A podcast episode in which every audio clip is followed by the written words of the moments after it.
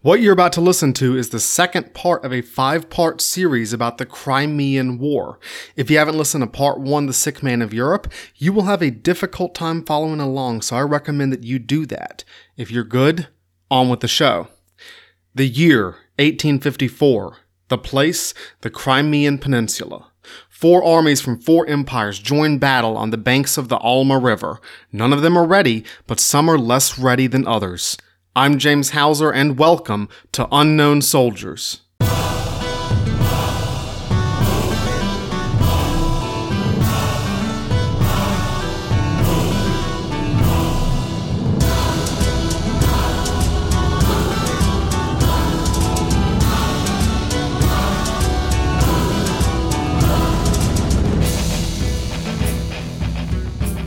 Welcome back to the Unknown Soldiers podcast. I am your host, James Hauser, and this is episode twenty-eight, The Crimea Part two, Four Armies on the Alma. Guys, we spent all last week laying the groundwork, and now this Crimean War thing is really about to pop off.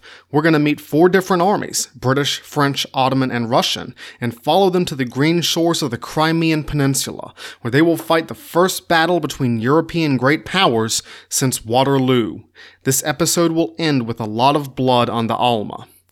So since I'm not a complete jerk, right, I'm going to give you guys a quick recap of what happened last week in the, in episode in part one of the Crimea series. Now, where were we?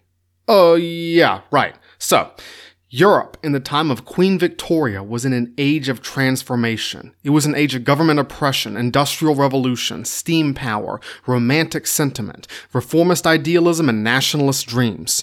Europe had been mostly at peace since the downfall of Napoleon in eighteen fifteen, but that ended with the crisis that led to the Crimean War. A religious dispute in Palestine somehow sparked a debate over the future of the Ottoman Empire, the sick man of Europe. Tsar Nicholas the First of Russia wanted to invade and dismember the Ottoman Empire, but Britain and France wanted to keep it alive.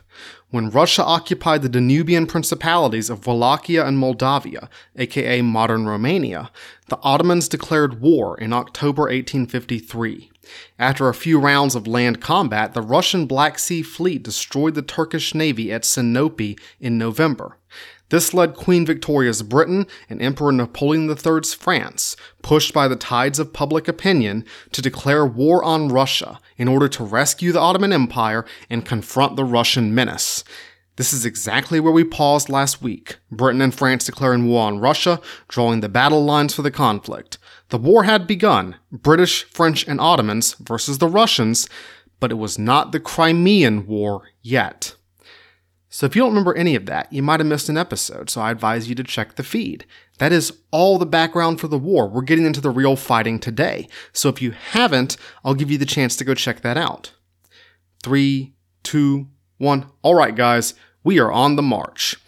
If you didn't know, this is not just history, but military history, so there's some dark and bloody stuff going on. Some mentions today of sexual, ethnic, and religious violence, because it's war in the Balkans, and this just comes with the territory. The podcast remains P G thirteen, guys. Language is clean, the content is not. All my sources for the whole series will be posted on my website, so if you can fact-check me, feel free to do so. There are also maps so you can follow along, especially a very helpful map of the Crimea. Finally, any errors, mispronunciations, or mistakes are my own. I'm trying to be entertaining, but all the information I'm giving you is accurate to the best of my knowledge. This was a real story with real people who don't deserve to be unknown soldiers. What makes an army? What is an army made of at its core? So guys, usually, right, for my big series, I give all the fun little details about the separate armies in separate short rounds. You know, here are the armies of Culloden, here's Hideyoshi's samurai army. But in this series, the Crimean War series, the nature and makeup of these armies isn't just a fun side detail. It is part of the story. Part of the story of how the Crimean War changed the world, how it was the first industrial war, the first mass media war, the first modern war. Because the way in which these soldiers react to war, in which societies react to their soldiers, changes dramatically as a result of the Crimean War. My theme for this series in general, the thing I'm going to hammer home throughout each episode with different individual themes, is that military history is not separate from all the other kinds of history. Political, economic, cultural, social, gender, you name it. All this stuff affects and is affected by military history. When I say I'm going to talk about the armies today, it might be reasonable to assume I'm talking about their weapons, their uniforms, their regiments, their tactics. And I will touch on all of that. But all of that is just what an army has. It's not what it is. Because an army at its core is made of people. And people come from an economy, a society, and a culture that shapes the way they feel and think and be- behave. And in the course of the Crimean War, all this will change. The way these soldiers feel and think and behave, the way society and its armies interact will change. And that's why I'm laying the groundwork today. I'm talking about how these armies were when the Crimean War began. The four armies that went to war in the Crimea in eighteen fifty-four were drastically different, and this didn't have a lot to do with their uniforms, regiments, or flags, the number of buttons on their coats, or how many steps they took per minute. Didn't even have that much to do with their weaponry, with one major exception, which we will cover today. But that's the kind of surface-level stuff you might get from documentaries or a lot of popular histories. These armies were different because of their uniforms, or the, their drill patterns, or just their weaponry. No, what made these soldiers different were the people. The soldiers came from different political systems, classes, economies, and societies, and this had a very real impact on their battlefield performance. So, what happens when armies built for peacetime go to war? When armies built to enforce the social order run into a storm of steel that doesn't care about your fancy title? When countries with a romantic view of the past produce armies that haven't fundamentally changed since their glory days? If every army plans to fight the last war, what happens when the last war was forty years ago?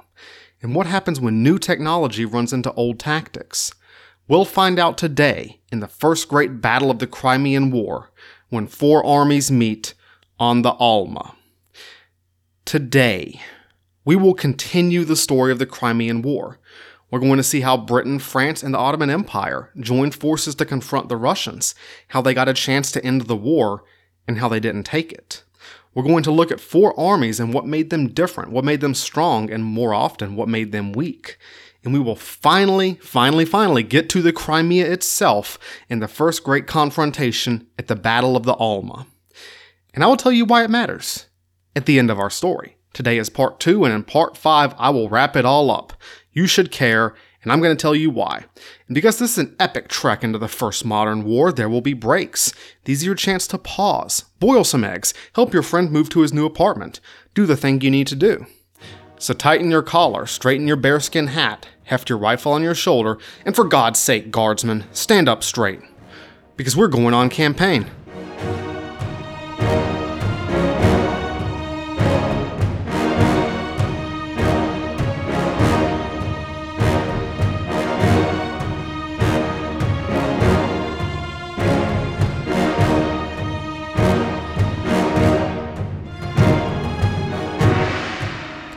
Ellen Butler was a good wife.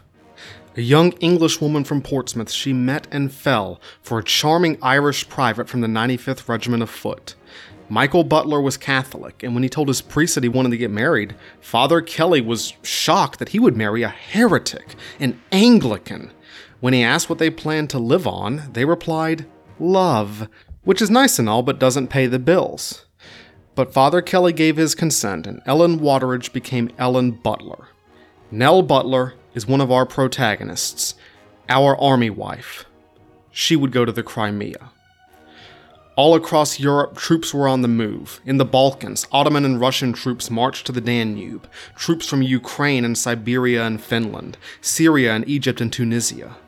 French troops marched from their garrison towns through the streets of Paris from their bases in Algeria. And thousands of redcoats marched through the streets of London, Edinburgh, Leeds, Dublin, Portsmouth, on their way to set sail for the east to go fight the Russian menace. On February twenty-eighth, eighteen fifty-four, thousands of cheering, waving spectators gathered in London to see the Guards march to their ships. They waved their hats and canes and sang God Save the Queen and Rule Britannia as the Scots Fusilier Guards paraded in front of Buckingham Palace with stiff red uniforms, tall black bearskins, and gleaming rifles. Queen Victoria herself was there to see them off. She later remarked, "I shall never forget the touching, beautiful sight I witnessed this morning." But the scene was also marked by sorrow. Forty women marched behind the guards, the camp followers, destined to follow their regiment to the Crimea, and dozens of other anxious women tried to push through the crowds to catch a glimpse of their husbands, many of them carrying children for one last look at Daddy. Only a few British Army wives were allowed to accompany their husbands to war. Nell Butler was one of them. She left Portsmouth with her husband's regiment on April seventh, eighteen fifty-four, headed on the adventure that would change her life. The rest were left behind with no means of supporting themselves or their children. There was no system to take care of them. The army and the government couldn't give less of a crap. But the ones who did go to war, who did wind up on the Crimea, those like Nell Butler and Liz Evans and Fanny Duberly, who we'll all hear from today and throughout the series, well, hard to tell who had it worse. And thousands of scenes like this happened across Europe and Africa and Asia. Tanya and Pavel saying goodbye to their son Ivan, hanging an Orthodox icon around his neck. Dominique waving off her brother Marcel as he donned his blue uniform to go fight for their new emperor. And Nahir making her husband Karim promise to come back home to Cairo as he took up arms for the Caliph and Allah. By the end of today's episode, they will all wind up on the Crimea. So last week, we talked about the Ottoman Empire, Russia, France, and Britain, and how these countries got into war in the first place.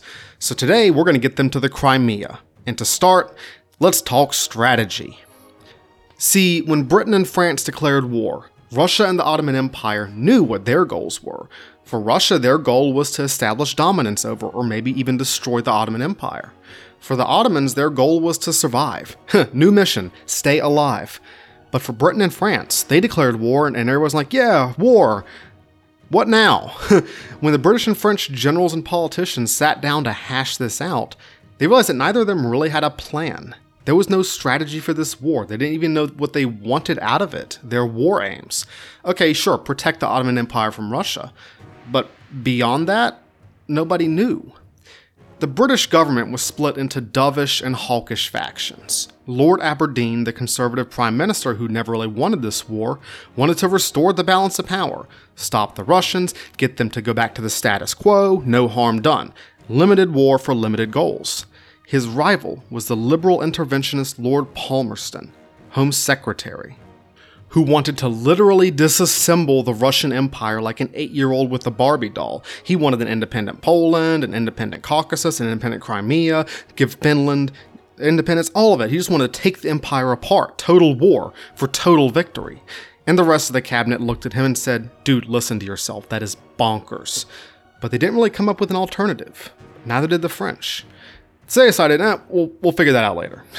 So with the Allies basically taking a punt on their war aims, the next question was how to fight the Russians. Ideas bounced back and forth. A land offensive into Ukraine, a naval campaign on the Black Sea coast, a blockade of Saint Petersburg, or even an attack on Saint Petersburg in the Baltic. And the idea of landing on the Crimean Peninsula and destroying the Russian naval base at Sevastopol. But at the moment, that was only one idea among many. So the campaign plan for eighteen fifty-four was basically not a plan. The Royal Navy would try and blockade Russia's ports around the globe, which included a large battle fleet that sailed for the Baltic in April eighteen fifty-four, another campaign we will catch up on eventually. And the British and French both sent armies to Constantinople to fight the Russians. How? Where? Why? Eh, we'll figure that out. But guys, it would be another six months before the Allies had anything resembling a strategy, and almost a year before they even had any war aims. In the meantime, they pointed their militaries at the Russians and basically said, uh, go, go do something. Go fight those guys. As the Allies made their plans, or lack thereof, the Russians were on the move. They were debating their war aims and strategy as well. Tsar Nicholas the First wanted to go all out, drive the Turks from Europe, total war for total victory. He believed that if Russian forces crossed the Danube, the Christian populations in the Balkans, the Serbs, the Bulgarians, the Greeks, would rise up in support of their Orthodox savior. Nicholas wanted to set off the fireworks of revolution and nationalism to make this happen. By kicking off a massive ethnic and religious conflict, the Ottoman Empire would finally collapse, and Constantinople would once again be an Orthodox city. and the war was already sliding in that direction. If it's a war in the Balkans at pretty much any point in history, ethnic and religious violence are a given, and it is never pretty. When the Bulgarians launched a rebellion in late eighteen fifty-three, after the war began, the Ottoman armies responded. They burned churches, murdered Orthodox priests, and raped women to terrorize the population. On the other side of the Danube, the locals, the Romanians, resisted Russian occupation foraging parties, and dozens of Romanian uprisings were hacked down by Cossack cavalry. I guess this is what liberating the Orthodox looks like to the Russian army. Local violence broke out on both sides of the Danube, as various groups divided by religion or language sought revenge for old hatreds, churches and mosques burned, and refugees fled. Gotta mention, guys, warfare in southeastern Europe is just kinda always like this. Something about the mixture of religion, ethnicity, political ideology, and weird terrain just does this. No idea why, hasn't changed from Roman times to the nineteen nineties. Y'all ever seen Chinatown with Jack Nicholson? N- not a tangent, kind of a tangent. So I'm just gonna say, forget it, Jake. It's the Balkans. Anyway. So the Tsar's foreign minister, Count Nesselrode, had d- had doubts about the whole ethnic religious war strategy. He said, "Look, Your Majesty, we're playing with fire. If this gets out of control, that could spread to our house." Nesselrode also reminded the Tsar that a Slavic uprising would piss off Austria and maybe drive them into the arms of the Allies. But the Tsar ignored Nesselrode's warnings. It was time to destroy the Ottoman Empire before the Allies could seriously intervene. In March eighteen fifty-four, the Tsar ordered General Ivan Paskevich to take charge of the Russian armies in the Danube and go on the attack. Paskevich was, a, was the Tsar's most reliable general. He'd been in a bunch of wars before. This guy has a really long career in history. So Paskevich's Russian forces crossed the Danube on March twenty-third, only a few days before the joint Allied declaration of war. They homed in on the strong Turkish fortress of Silistria in northern Bulgaria, and they opened their siege lines in front of the fortress on April fifth. But the Russians would never take Silistria. The Tsar's grand dream of a crusade to overthrow the Ottoman Empire would fall apart in a matter of months. One of the reasons for this was that they had underestimated the Ottoman army. The Ottoman army was the army of Tanzimat. Tanzimat was the reform program that the empire pushed forward starting in the eighteen thirties, basically medicine for the sick man of Europe, new policies, new laws, new ideas to try and keep the Ottoman Empire from falling apart. And one of the biggest focuses, obviously, was fixing the army. The old Ottoman Empire back in the day had relied on the Janissaries to provide its shock troops and regular units, but the Janissaries had become rebellious and corrupt, and they had been disbanded violently in eighteen twenty-six. The Ottoman Empire was trying to transition to a professional force modeled on other European armies. They were looking at the French, the Prussians, and saying, we want something like that. And this evolution was starting to work. The Ottoman Empire might be a sick man, but its military reforms had been more successful than anyone at the time or a lot of future historians ever gave them credit for. Now, this new army was very much a work in progress. Like all the other reforms, it was patchy. Some things had gotten better. There was a military academy, new uniforms, new training, new weapons.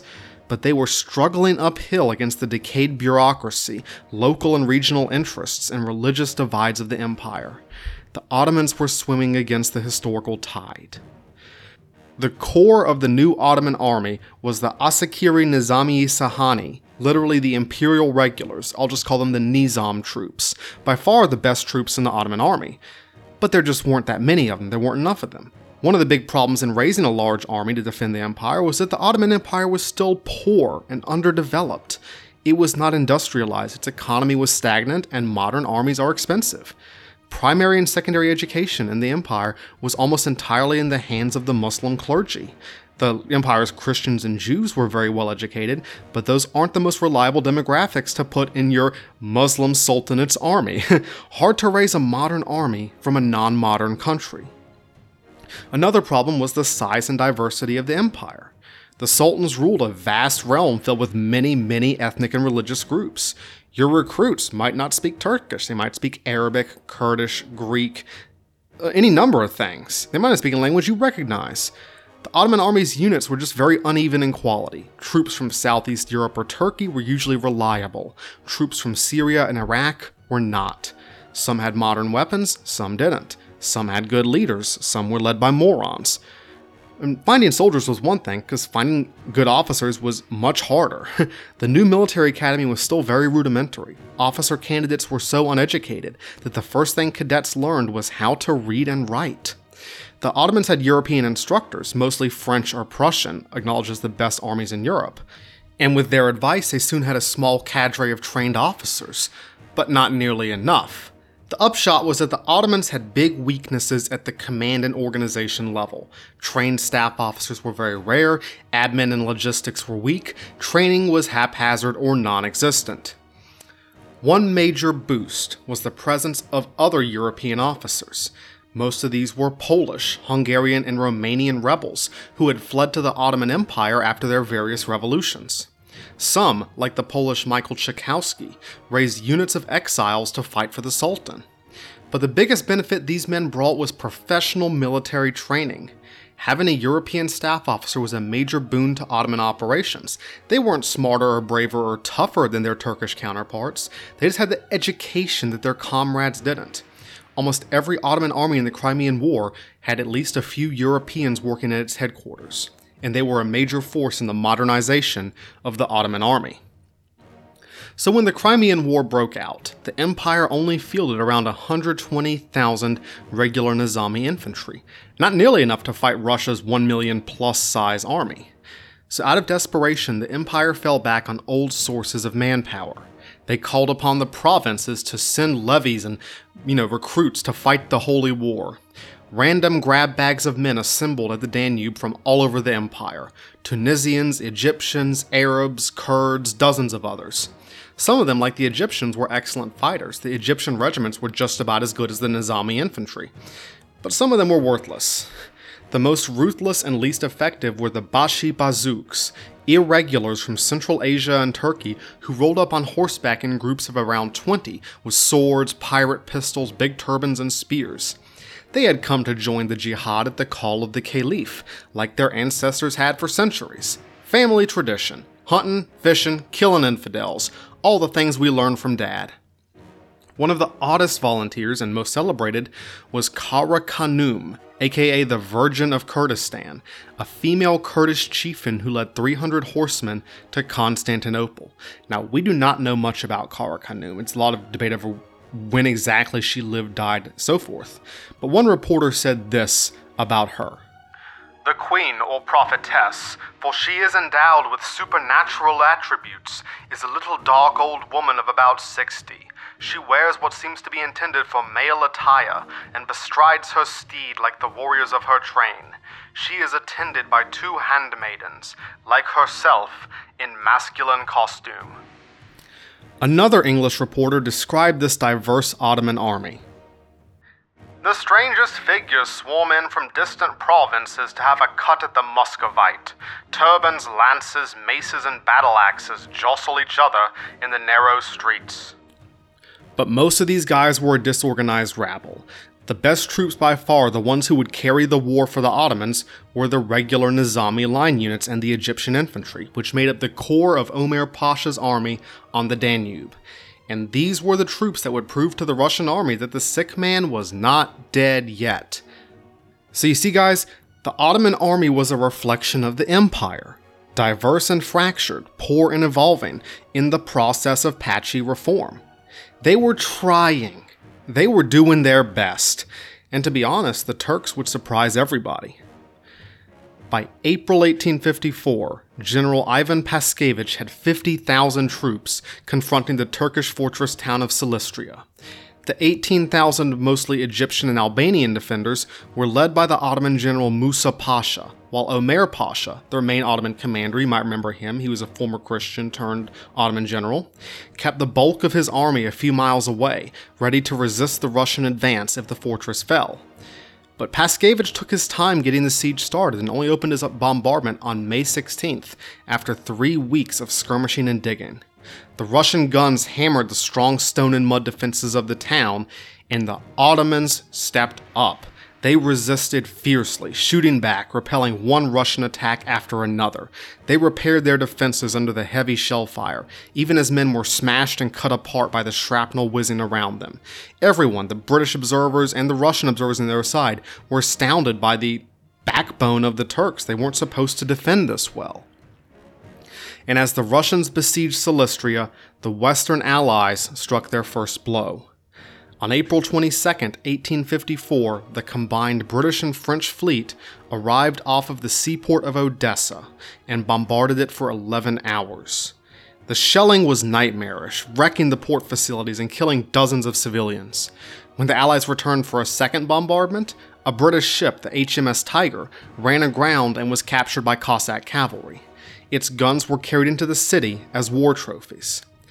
The Russians decried the attack on Odessa as a crime against humanity and Christianity, since it had taken place on the Orthodox observance of Easter.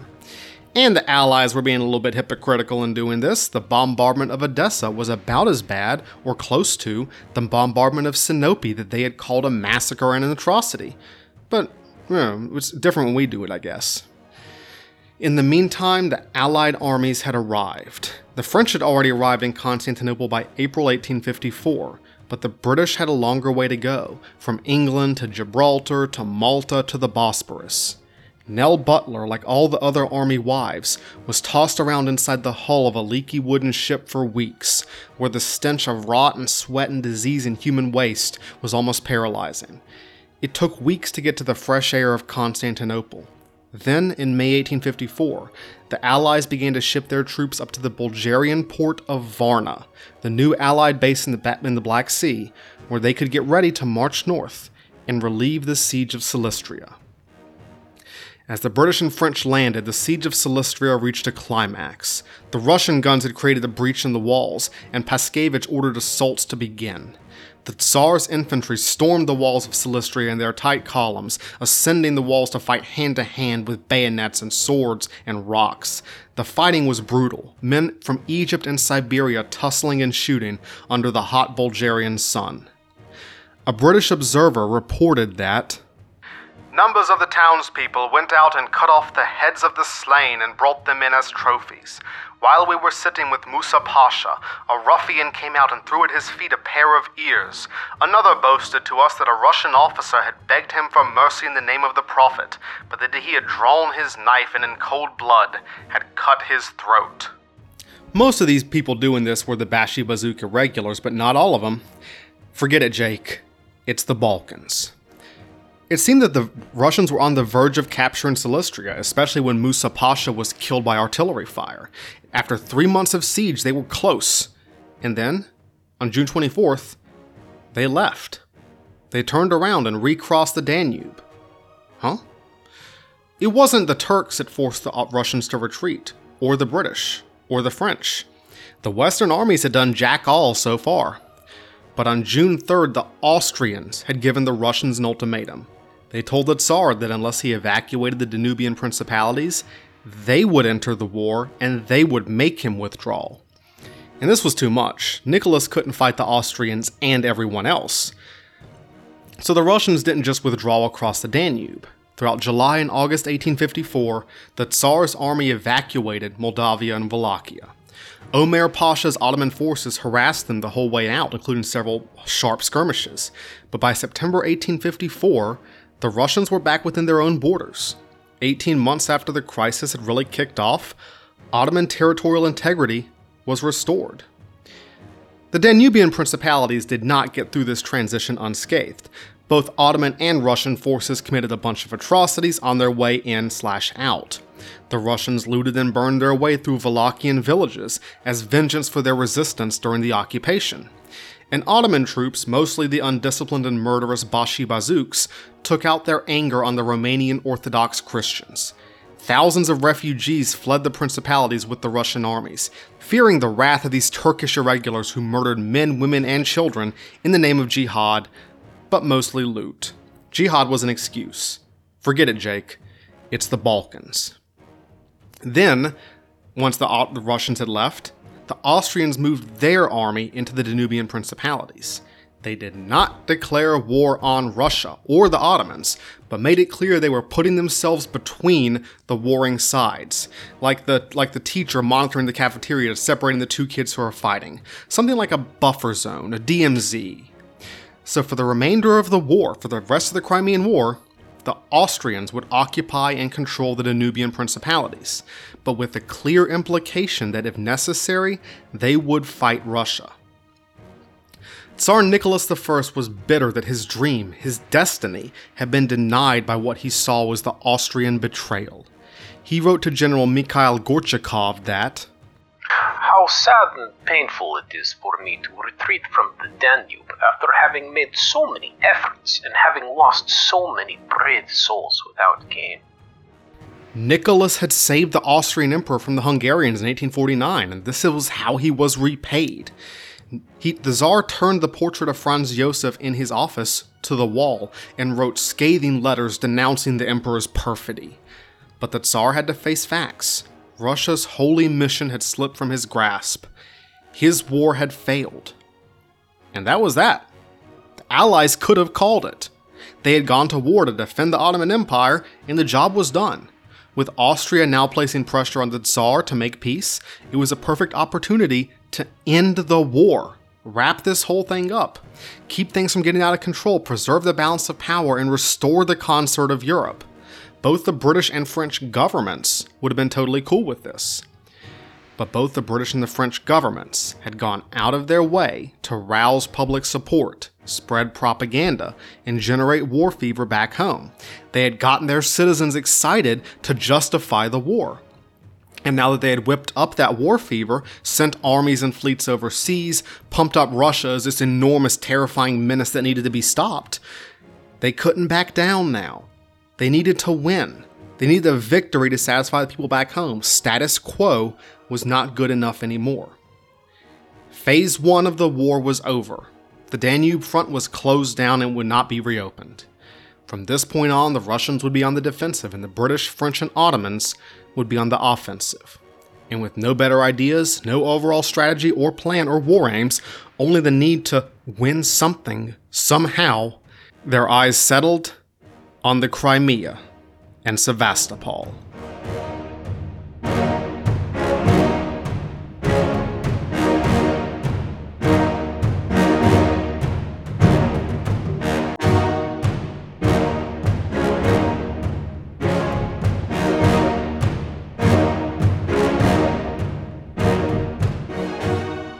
So now that we're finally about to go to the Crimea, I'm going to take a pause, a short halt, so we can talk about the other three armies of the Crimean War, the British, French, and Russian.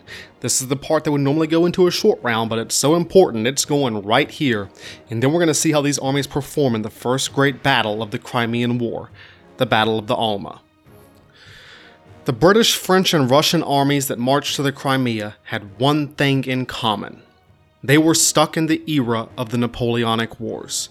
The French looked back to Napoleon, the British and the Russians to their heroes that defeated him, and none of them had fought another equivalent European army since Waterloo. The lack of major wars meant that most of them felt little need to change. They were still refighting Waterloo or Borodino, figuring that what worked then would work now. If it ain't broke, don't fix it, right? Well, problem is if you don't use it, you don't know whether it's broke or not.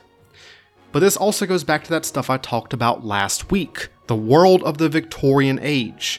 Romanticism, nationalism, conservatism, the problems of class, and the preservation of the social order. The armies didn't look to the future for new ways of war. They just relived their romantic past, their glory days. They looked to national heroes, not foreign developments, and they built their armies to maintain their social order rather than for military efficiency. The European armies of the nineteenth century were anti-revolutionary organizations built on fear of the lower classes. Most of the experience they'd had in recent years had not been in fighting other European armies, but in suppressing rebellions and revolutions. Change was bad. Order was good. This was why the armies of the Crimea of eighteen fifty-four looked like they had emerged from a time capsule. Their minds were stuck in eighteen fifteen. So first, the French. I'm going to get this out there right off the bat. The French were the best army on the Crimea. No contest. Not even close. They were the most professional, best organized, best supplied, best tactics. There was one really big reason. Algeria. From eighteen thirty onwards, the French had been fighting a long imperial campaign in Algeria to conquer that country and add it to the French Empire. Most of the French army's units and leaders had rotated through Algeria at some point or another, and this gave the French an unmatched level of combat experience, even if it wasn't the same kind of combat they'd be seeing on the Crimea. And this experience meant that the French support services were top-notch. They set the standard in the nineteenth century. The British were always jealous of how well-supplied, well-fed, and well-organized the French seemed to be. William Howard Russell, a reporter for the London Times, said the French had hospitals for the sick, bread and biscuit bakeries, wagon trains for carrying stores and baggage, every necessity and every comfort at hand the moment their ship came in. The French just had this logistics and organization thing down pat compared to everyone else in the Crimean War. Now, a lot of these innovations had come from Napoleon. Not Napoleon the Third, he didn't have an original military thought in his head. The O G Napoleon, Napoleon the First, the big one. And in many ways, the French army of the Crimea was still Napoleon the First's army. Their military traditions under their first and current emperor, and in their wars of empire overseas, made the French the army of empire. But it was also the army of the French Revolution, which had pretty much removed the nobility from the army's ranks. French officers almost all came from the middle classes, making them much more relatable to their soldiers than in most other armies, where the class hierarchy was much deeper. Their education was top-notch for the period. People forget, but for centuries of European history, the French set the standard for military education and professionalization. The French were just good at war, always had been, and everyone knew that. A key element of the French support chain came from its women. The famous vivandières, or cantinières, were the women sutlers of the French army. They even had uniforms, a blue coat that they wore over a blouse and dress. I mentioned these ladies a couple weeks ago when I talked about the camp followers. It was the common opinion across Europe that they were just the cutest thing you'd ever see. Everyone thought they were hot. Basically the TikTok stars of the Crimean War. The prettiest cantinières could even get away with basically highway robbery as far as prices were concerned. One Frenchman referred to an old trooper's axiom, the quality of the wine is in inverse proportion to the beauty of the cantinière. Basically, the better you looked, the more you get away with as far as selling crappy wine was concerned.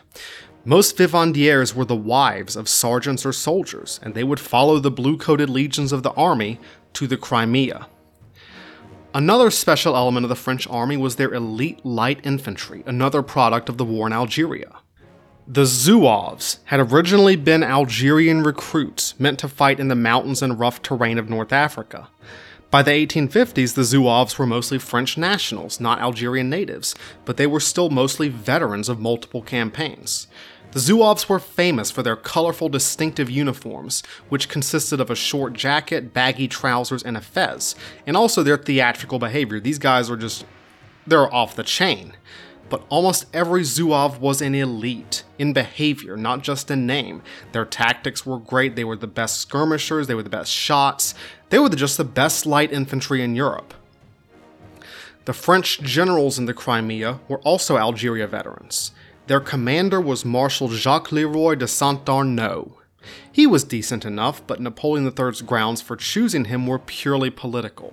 Saint-Arnaud had been the only French general to actively support Napoleon's seizure of power. Problem was that Saint-Arnaud was dying of stomach cancer. Yeah, so instead of like chemotherapy or bed rest, he gets a very stressful job in one of the toughest climates in the world. Get better soon! Saint-Arnaud is not long for these this world, guys. Don't get too attached. He's not going to be around for much longer than the first part of the next episode. Saint-Arnaud's subordinates had also been chosen for their political loyalty, with one exception. General Pierre Bosquet, a die-hard Republican who was not a fan of the new regime. But the forty-four-year-old Bosquet was a fighting general, a light infantry expert who had distinguished himself in Algeria. Bossuet was the best Allied general of the Crimean War by a long shot, but the other two division commanders were political appointees, Francois Canrobert and the Emperor's cousin, Prince Napoleon. Bonaparte's "Think of a New Name for Your Children" challenge, impossible. The French army reflected its politics. Napoleon the Third chose his men for their loyalty, not their ability. Hashtag just dictator things. So the French army was a reflection of their society. Relatively egalitarian, professional, and political. The army of empire. It was the best organized and most experienced of all the Crimean armies. This was in sharp contrast to their ally. The British Army of the Crimea was like a ship in a bottle, preserved almost perfectly at their moment of triumph, when the Duke of Wellington defeated Napoleon at Waterloo in eighteen fifteen. The Duke himself had been the army's commander-in-chief until eighteen fifty-two, that is two years ago, and he was unwilling to make any but the most minor changes to his beloved army. Despite being the birthplace of the modern world, the British Army was still frozen in the romantic glory of Waterloo forty years later. It was an army of gentlemen. The embodiment of this frozen army was Fitzroy Somerset, Lord Raglan. Raglan had been Wellington's military secretary throughout all of his campaigns and had lost his right arm at Waterloo. He was Wellington's protege, his golden boy, and this was the main reason Raglan was selected to command the British Army in the Crimea.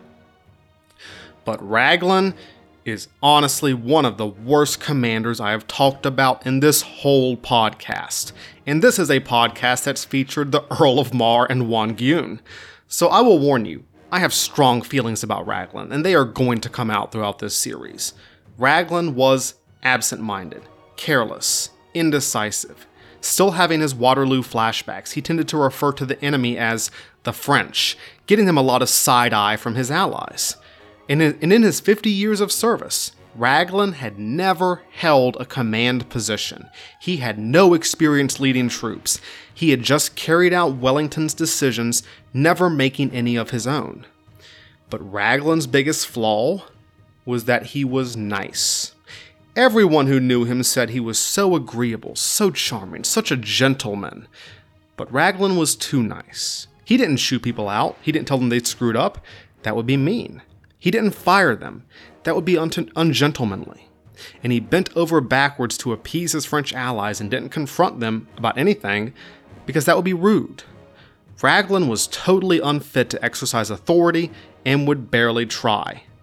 If I renamed this series, it would be James Houser hates on Lord Raglan for four weeks, and Lord, is he going to deserve it. Catchphrase for the entire series, guys. New catchphrase is just about to drop. Raglan, do your job. I'm going to have to use that a lot. The British Army wasn't just frozen to preserve the glory of Waterloo. It was built to reinforce a class system that was under heavy strain in the industrial age. British officers were still chosen by the purchase system, where ranks up to colonel were bought rather than earned, limiting the officer corps basically to the wealthy. Like, if you have deep pockets, you have a lot of money, you can be a colonel. Professional military education was almost non-existent. These guys knew nothing about their jobs, and promotions were gained by connections instead of merit.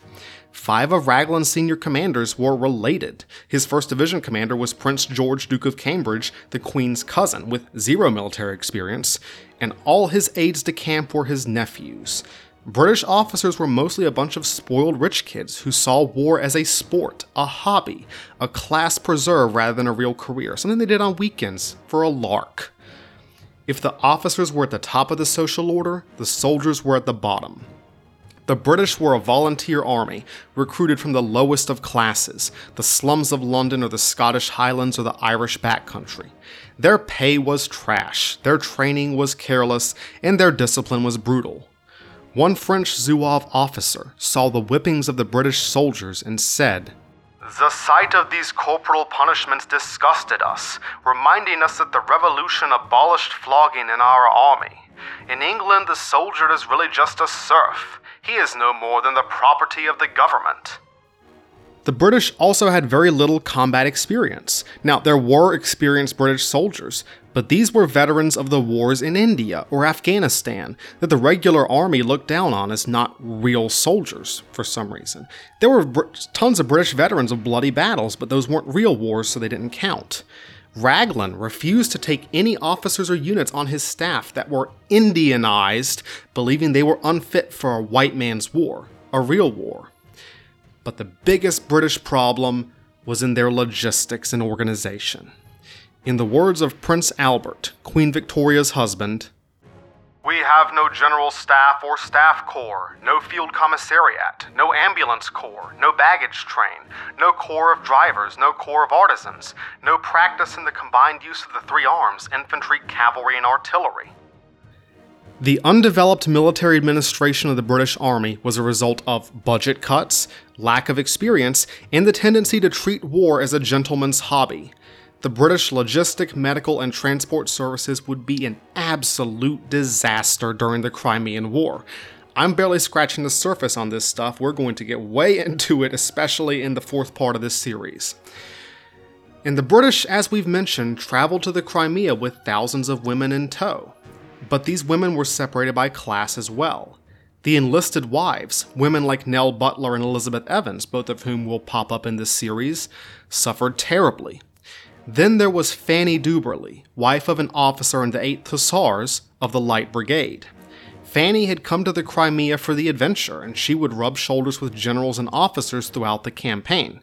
We'll see the war through her eyes too. She's an amazing eyewitness for some of this stuff. Kind of an amazing woman. So the British Army was a reflection of its society. Despite being a modern, industrialized country, the British society was conservative and nostalgic, stuck in the romantic glories of the past, and committed to preserving the social order. But Raglan and his commanders would find out the hard way that the world had changed. The Russians would find out even harder. The Russian army gave the impression of an enormous green-coated juggernaut, but it was chained to a class system and economic order far behind the rest of Europe. Russian society was based on the peasant serf, an unfree person who lived in the lord's manor, with barely more freedom than a slave in the American South, like half a notch above a slave in the American South. The Russian army was the army of serfdom. Russia, the most autocratic, regressive society in Europe, had a Tsar who was determined to keep it that way. I've mentioned that Nicholas the First was a military maniac. He would conduct parades and drills every waking hour he could. The soldiers had to be perfectly in step, perfectly in line, not a hair or button out of place. The Tsar was a micromanager par excellence and would verbally assault anyone who even seemed to be a second out of line. This was more than just him being a drill sergeant wannabe. Very early in Nicholas's reign, a coup by a bunch of army officers, the Decembrist revolt had almost driven him out of power. The Decembrists convinced Nicholas that creative thinking in his officer corps was a threat to his power. Best to keep his officers rigid, obedient, totally dependent on orders from the top. This resulted in an officer corps for the Russian army with zero initiative whatsoever, leading soldiers who were trained to be unthinking robots. All the creativity and independent thinking was hammered out of them. The Russian army was a drill field army, barely combat trained, many of its soldiers having never fired their muskets, but hot dang could they execute the cleanest about face you've ever seen. The Russians looked back to the glory days of eighteen twelve, Napoleon's invasion of Russia and the Battle of Borodino, where their soldiers had stood unyielding against the great Western invader. The Russian army was less worried about doctrine, tactics, or professional education, and more about rigidity, stubbornness, blind obedience to orders. This fit with Tsar Nicholas's personality and the structure of Russian society. The Russian soldier, like his ancestors and descendants, was brave, clever, strong, and tough, but he was the most mistreated soldier of any European army. He was a serf, basically a slave. The Russians conscripted their soldiers en masse. They took in like seventy thousand new recruits a year by force and made them serve for twenty years. A draft notice was treated like a death sentence, like the family would cry like it was a funeral as their son went off to war. The soldiers were shockingly uneducated. In one army corps of one hundred twenty thousand men just before the Crimean War, only zero point two percent of the men could read and write. Not two percent, zero point two percent. One eighteen-year-old conscript who could write still didn't know what was going on. We did not think of anything. We knew nothing. We let our commanders think for us and did what they told us. And their lot was miserable. Another of the, the Tsar's conscript wrote to his family near Kiev in Ukraine. Every hour we expect to die. To tell the truth, nearly all our regiment was destroyed by the Turks, but by the grace of the highest Creator, I am still alive and well. I hope to return home and see you all again, but now we are in the gravest danger, and I am afraid to die. Always a great letter to get from your relative at, at, at the war front, right? The Russian soldier was paid dirt, treated like dirt, lived in dirt. If the British whipping shocked the French, Russian discipline was downright horrific. Officers stole money meant for soldiers' equipment and rations to piss away at the gambling table. Soldiers had to make their own uniforms and barely understood how to use their weapons. Russian tactics relied almost entirely on the massed column charging with bayonet, the only tactic suitable for such a poorly trained, poorly educated army. The ignorance of their officers, the poor education of the troops, and the sheer size of their country meant that Russian logistics were downright irresponsible.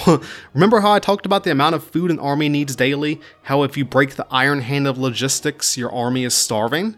Well, what if you just don't give a crap? Congratulations, you now qualify to be a Russian general in the Crimean War. The Russian soldier was expected to live off the land, and if he failed, tough. Any major Russian offensive into a foreign country descended into starvation, frostbite, and exposure in a matter of months, and these miserable conditions made soldiers vulnerable to infection and disease.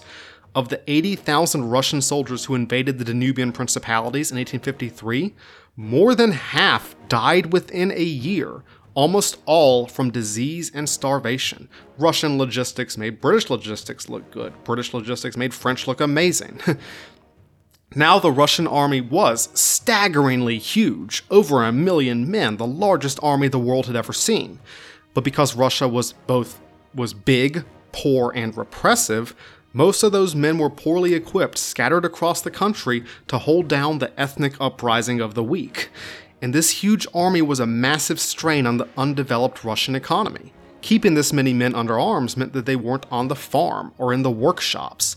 Drafting more men than normal stood a good chance of crippling the Russian serf economy, which was constantly on the verge of poverty. So the Russian army was the army of serfdom. It was brutal, corrupt, and repressive, ruled by class and social status, the big, strong, inflexible sledgehammer of the gendarme of Europe. It was just like the country and the Tsar it served. Everyone is always having a great time in Russia. So guys, all three European armies headed to the Crimea lived in the same age, with roughly the same technology level, same recent history of warfare to look back on. But they did not look, think, or behave the same way. They were a reflection of their societies. Four armies, the army of Tanzimat, the army of empire, the army of gentlemen, and the army of serfdom, headed to the Crimea. And none of them, except maybe the French, were ready. The Russian withdrawal from the Danubian principalities left the Allies thinking about their next move, and as the British and French argued, neither of them even thought about asking the Ottomans, who cared what they thought. Their armies sat at Varna, twiddling their thumbs throughout June and July and August, not doing anything. Their passivity was mocked all across Europe, including by none other than Karl Marx, who was observing and reporting on the war throughout the entire thing. There they are, eighty or ninety thousand English and French soldiers at Varna, commanded by old Wellington's late military secretary, and by a marshal of France whose greatest exploits were performed in London pawn shops. There they are, the French doing nothing, and the British helping them as fast as they can. Full confession, guys, I'm not a big fan of Marx's, a lot of Marx's philosophies, but he can be kind of funny sometimes. The encampment at Varna was disgusting. The weather was hot and sticky, and the British camp was literally in a marsh. Nell Butler and her husband Michael put up their tent the night they arrived, but they had set up on a massive anthill, and the insects ate their entire sugar ration overnight. The camp was disorganized, vile. Most of the soldiers were drunk and disorderly, the latrines were overflowing, and you could smell them for miles, and the corpses of animals were left to rot amongst the tents. Sounds like living in the alley behind a San Francisco Denny's. But the biggest problem was cholera, which hit the camp a few days after the armies arrived. Cholera is a highly contagious waterborne disease, which can be treated with good hygiene, which the Allies did not have. British Army wife Elizabeth Evans commented that the disease was worse, surely, than the battle itself, for on the field you did at any rate get the thrill and excitement of action and knew that you were fighting and suffering for your country. The cholera came from drinking the nasty water of the Danube Delta. At some points, the French were losing sixty dead a day, their bodies being wrapped in blankets and tossed in mass graves. If that wasn't bad enough, a fire burned down most of the town, including much of the supplies of both armies. Varna was a cesspool, a death trap, and the longer the army sat, the more their morale sank. The soldiers wanted to do something, anything, fight a battle, get out of Varna. Fanny Duberly wrote that, "We are all for one good fight to see which is the better man, all for one blow struck so effectually as to crush all warlike propensities against us forever." And the Allied governments agreed. Russia had been driven out of Ottoman territory, but this was not enough. It had been six months, and their armies had barely fired a shot. The public in both Britain and France were stirred up in anxiety about the Russian menace and demanded that the Tsar be punished. And the Allies were unwilling to leave thanks to the status quo. There had to be some way to inflict a serious blow, to destroy the threat the Tsar posed to the Ottoman Empire. So the Allies looked at the most obvious target, the place from which any future Russian aggression would come, the base of the Black Sea Fleet, the great naval base of Sevastopol, and Sevastopol sat on the tip of the Crimea. British First Lord of the Admiralty Sir James Graham described it this way: "On this my heart is set. The eye-tooth of the bear must be drawn.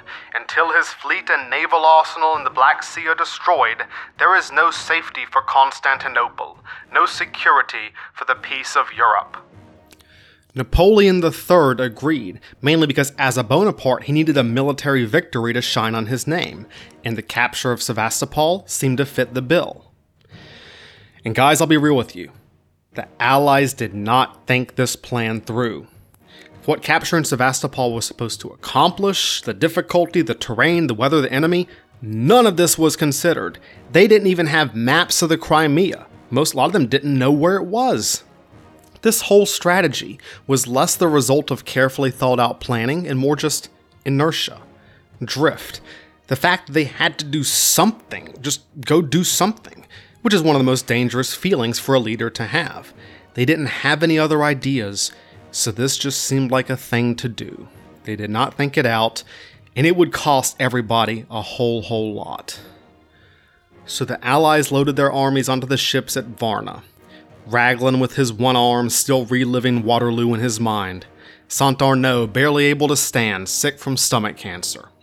Some of the troops were so sick that they had to be carried. There wasn't room for the whole army, and lots of supplies were left behind, including winter uniforms and medical supplies, including the British ambulance carts that they had worked so hard to resource over the last couple months.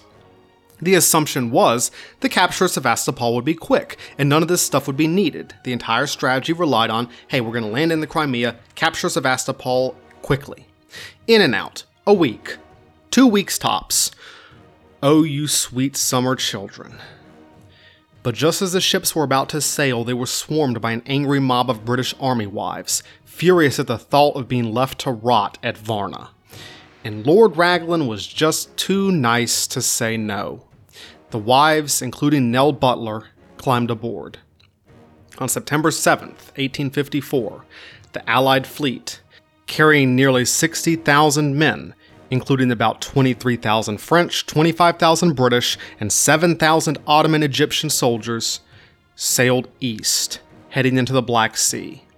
The ships were full to bursting, creaky, sweltering in the early autumn heat.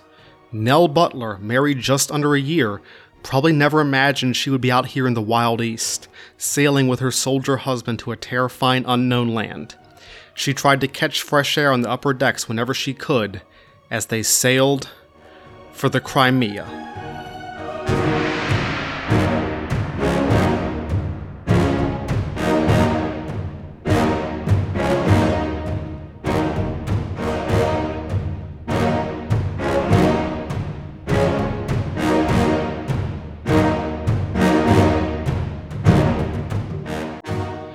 On September fourteenth, eighteen fifty-four, the men and women of the Allied invasion force sighed in relief as they came within sight of the Crimean Peninsula.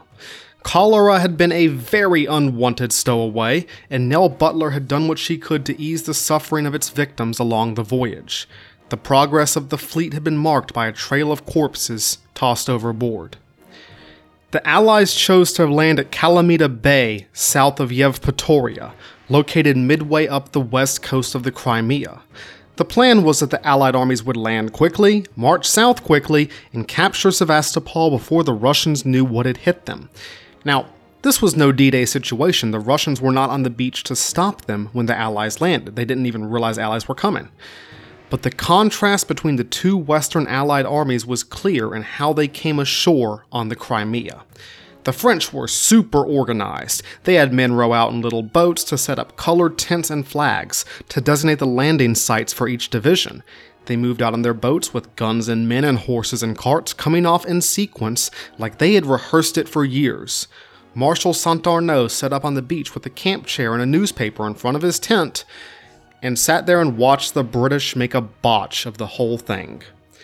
The British landing was a freaking clown show. An embarrassment. Raglan had made no plans. Raglan, do your job. They waited too long to land, allowing the weather to worsen and the rolling waves to turn everything into a fiasco. The British horses, guns, and wagons struggled in the churning surf of the Black Sea, coming ashore drenched and exhausted. It took the French two days to disembark there and the Ottoman armies. It took the British five. The redcoats hadn't been issued tents, and they slept under ragged blankets under sheets of driving rain during the unloading.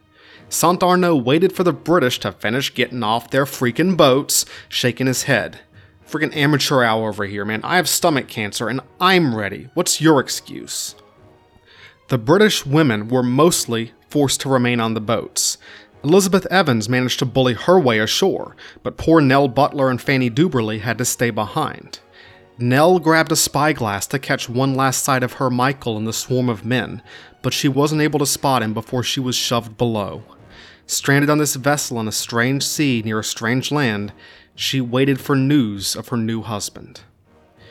On September nineteenth, the sixty thousand men of the Allied army began their twenty-eight mile march to Sevastopol. Their formation was enormous, stretching over miles. The French in their blue coats marched closest to the sea, backed up by the Ottoman troops from Egypt. The British marched inland in their pompous red uniforms, tight and constricting in the terrible heat. The Crimea was barren, rocky, covered in shrubs and tall grass with little water. As they marched, men fell out from exhaustion, heat stroke, and hunger, and cholera, which is still a problem.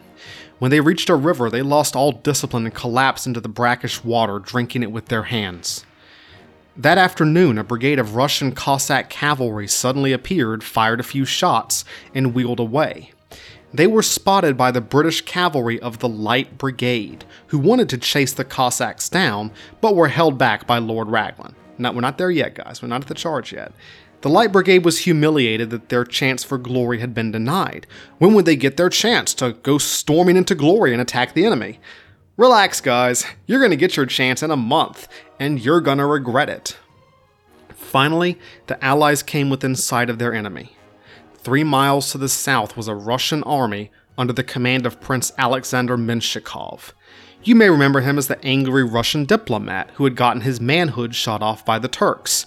Well, here the Nadlis Wonder was, and he had thirty-five thousand men and one hundred guns deployed on the high ground overlooking the Alma River.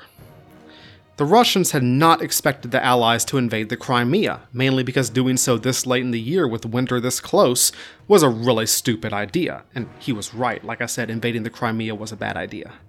So Menshikov dug in on the imposing Alma Heights, with sheer cliffs near the sea to the west and a series of high ridges to the east.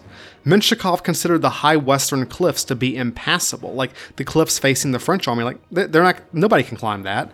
So he positioned the bulk of his forces to the east, straddling the road to Sevastopol, atop Telegraph Hill and Kurgan Hill.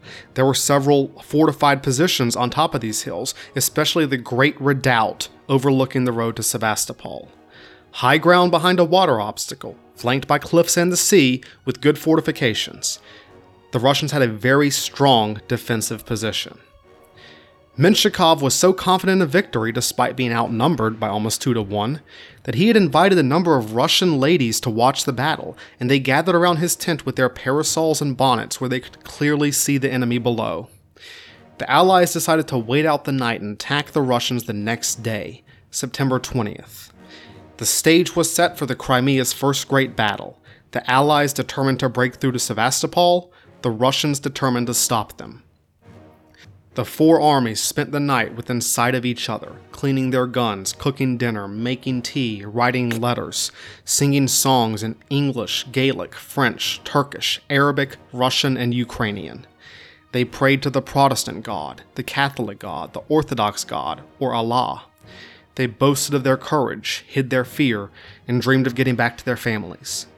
And as the sun went down, they listened to the singing from the other side. September twentieth, eighteen fifty-four, dawned bright and clear. The four armies shook themselves awake, ate breakfast, and formed ranks. The Allied troops assembled on the plains north of the Alma, facing the Russians on the heights to the south. Both sides steeled themselves for the storm. A British soldier remembered, "Comrades looked at each other and turned white. If a pin fell from the heavens, you could hear it." One French officer bellowed to his men, "By thunder, are we Frenchmen or not? The twenty-second will earn distinction for itself today, or you are all scoundrels. Line up to the right." The Russians carried Orthodox icons in front of their men to raise their spirits, and one Russian officer told his men, "We will not disgrace our Russian land. We will drive back the enemy and please our good father, Batyushka the Tsar." The Ottoman soldiers, after finishing their morning prayers, facing Mecca, rolled up their mats and prepared for battle. The Allies had a plan, or at least one of them did. Marshal Saint-Arnaud took a look at the Russian position and decided that a frontal assault would be dumb.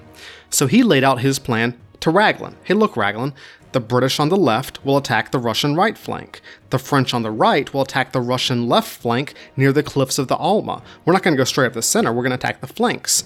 If we attack together, we can overwhelm Menshikov's defenses.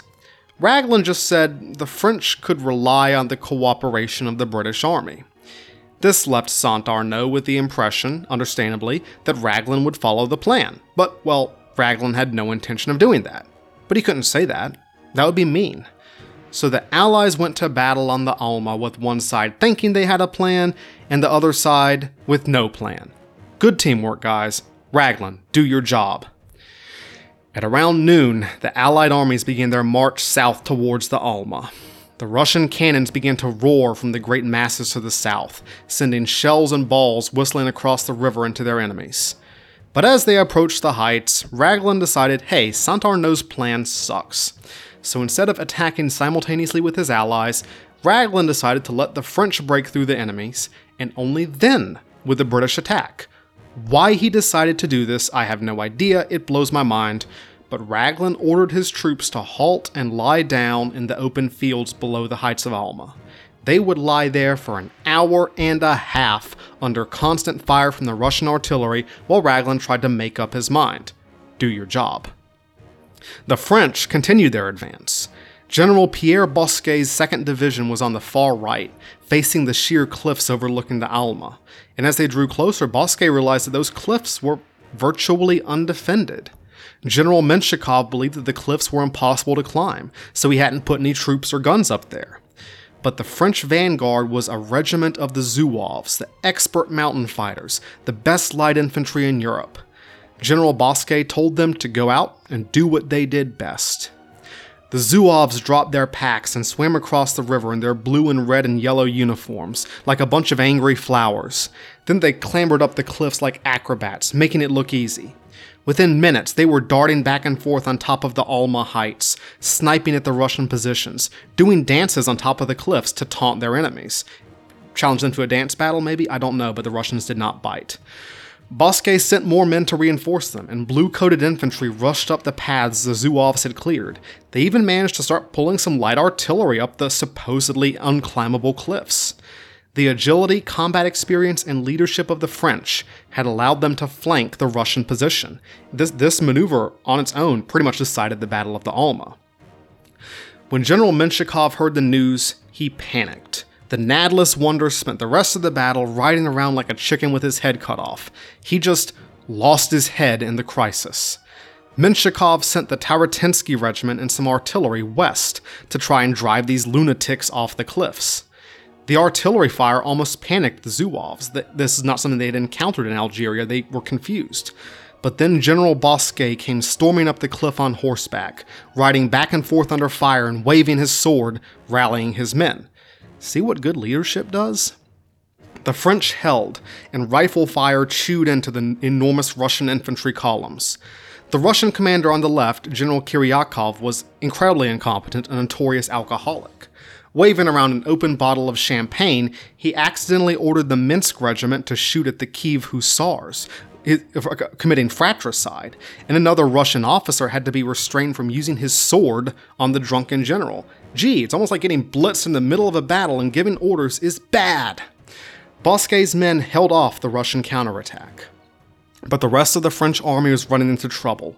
To Bosquet's left, the divisions of General Canrobert and Prince Napoleon splashed across the shallow riverbed in heavy skirmish lines, laying down fire with their rifles and creeping forward towards Telegraph Hill. But these divisions came under a murderous fire from the Russians on the heights. The French sent a messenger to the British saying, "Dude, what are you doing over there? Come help us. Take some of this pressure off." They sent Raglan message after message, begging him to freaking do something, please. Raglan said, after an hour and a half, okay, the army will advance. The Light Infantry Division and the second Division up front, first Division in support.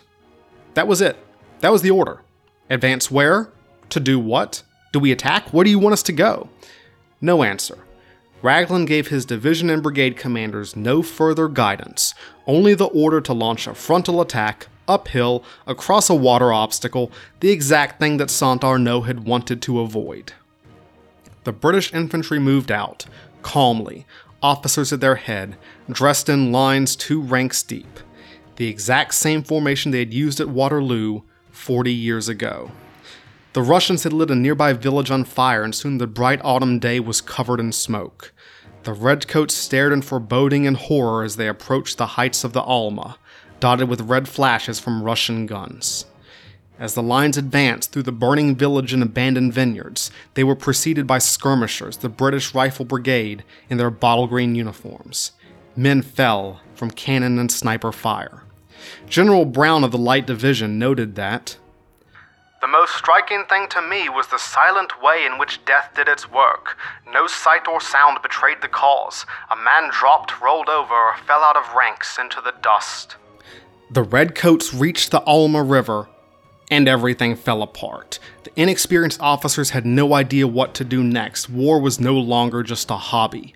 Some men refused to go into the water because they couldn't swim. Some were pulled away by the current. Some, weakened by cholera, diarrhea, or heat stroke, sank without a sound. Some were shot to pieces.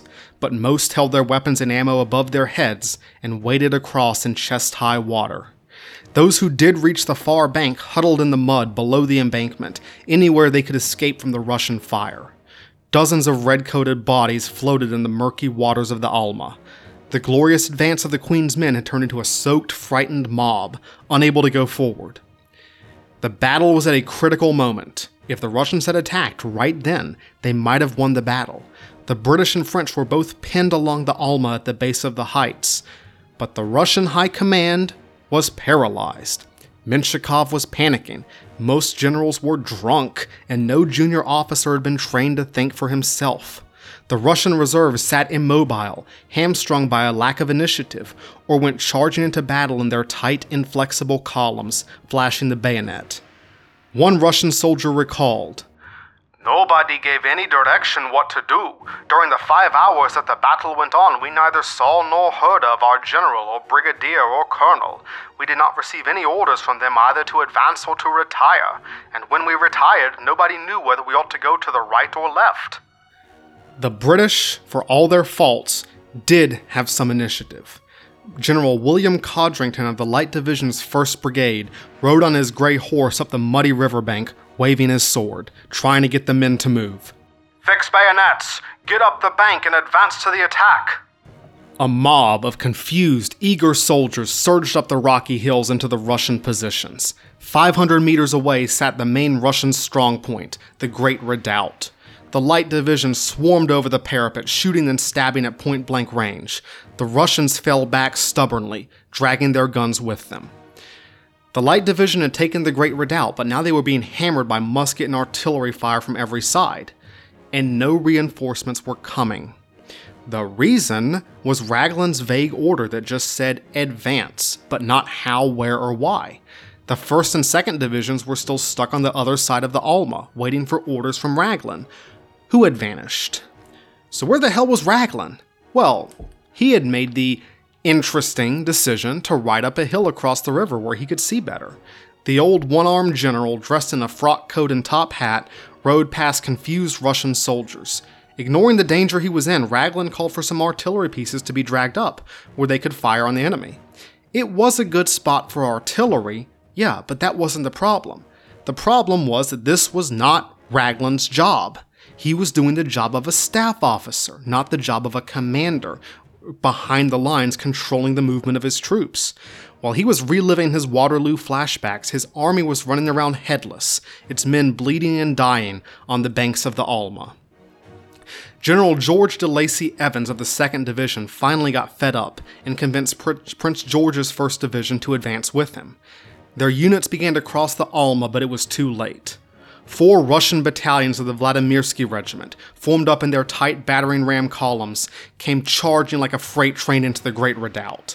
They swarmed the Light Division with an oorah, and the British, outnumbered four to one, sprinted back the way they had come towards the Alma River.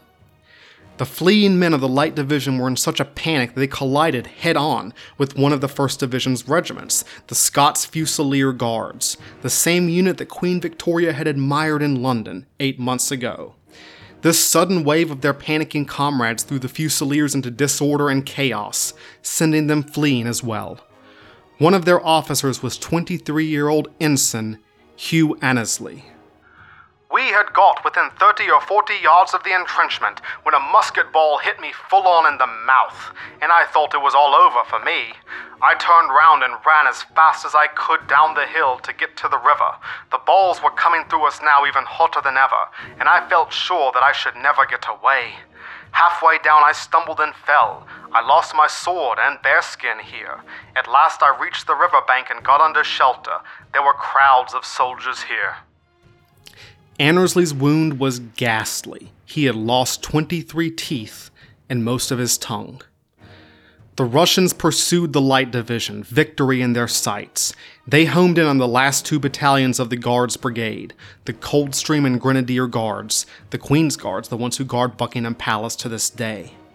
The British and Russians were using the exact same tactics their ancestors had used, the Russians in their great green columns from Borodino, the British Guards in their thin two-rank deep lines from Waterloo. Nothing had changed, except the weapons that the British Guards held in their hands. The Industrial Revolution had arrived on the Alma. The British foot soldier had carried virtually the same weapon since the seventeen twenties, the smooth-bore flintlock musket. They carried it at Culloden, Bunker Hill, Waterloo, Afghanistan. And the big problem with this weapon was its poor accuracy and limited range of only about one hundred yards. There were some very primitive rifles which could fire a more accurate round at longer range, but these required precise threading in the barrel, which made the weapon much harder to manufacture and to reload. It just wasn't feasible for most of your troops to carry rifles. But the Industrial Revolution allowed for new machine tools, mass production, manufacturing processes. And in the eighteen forties, a Frenchman named Claude Meunier perfected the first mass-production rifled musket. He created a conical round with a hollow base, which could slide easily down the barrel, but when the cartridge was ignited, the base expanded, allowing the rifling to take effect and greatly increasing accuracy and range to almost six hundred yards. The Meunier rifle was the first big advance in infantry firearms in a century and a half. and they were wielded by most Allied units on the Alma. The Russians would never equip most of their troops with the Meunier during the Crimean War. These were the products of an industrialized economy like the British or the French, not a peasant economy like the Russian.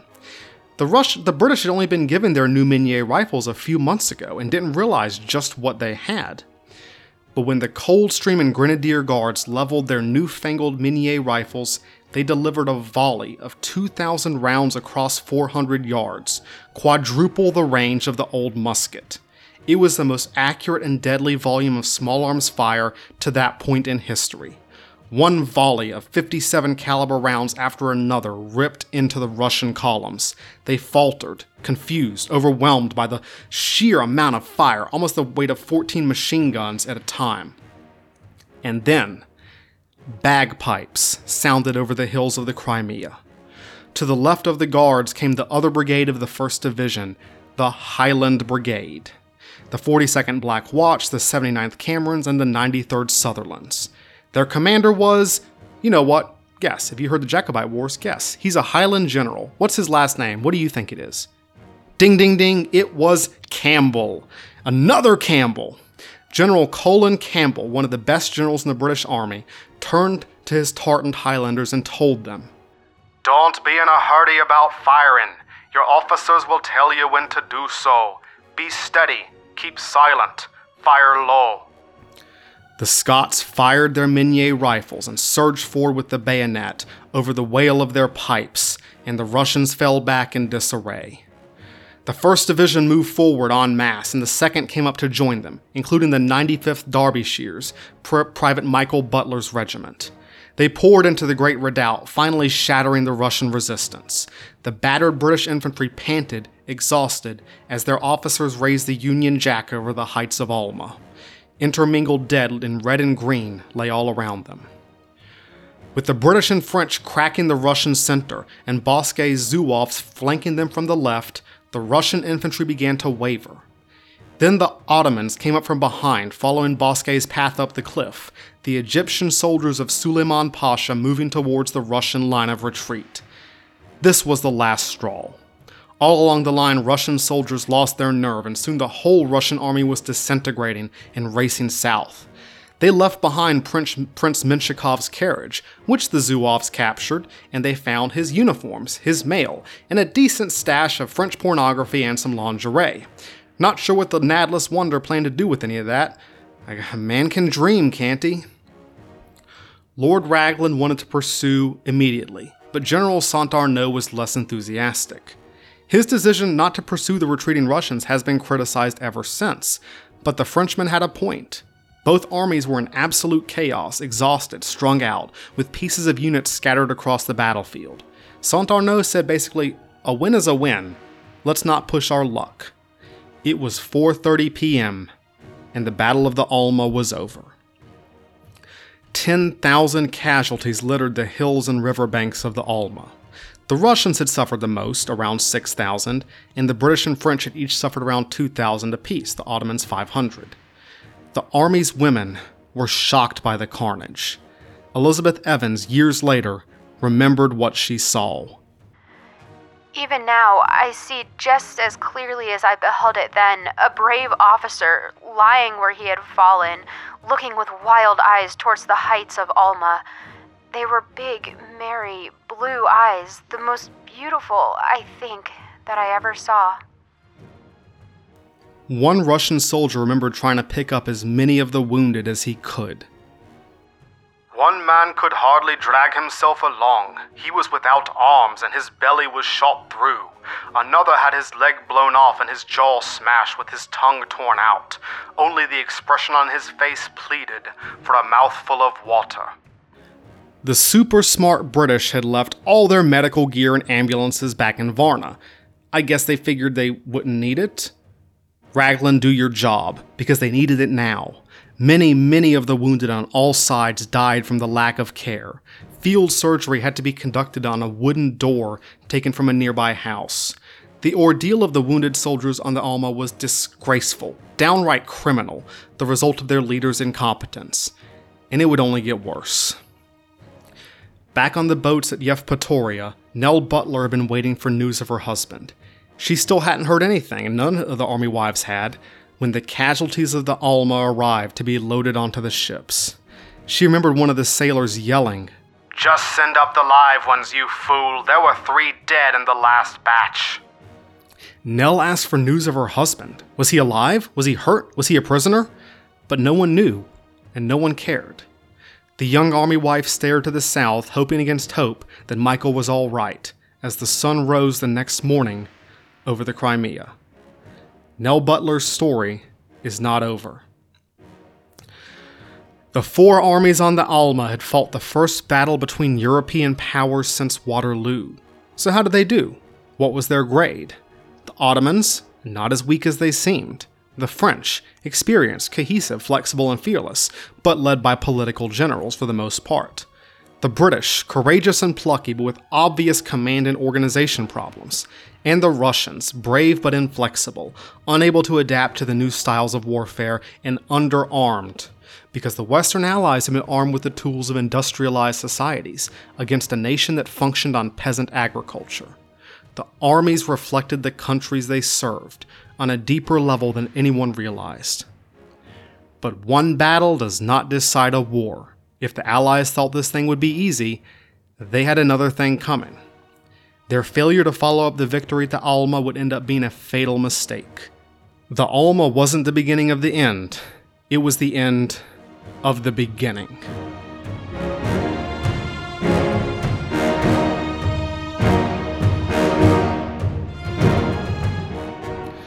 On September twenty-third, eighteen fifty-four, four days after the bloodletting at the Alma, the Allied army looked south.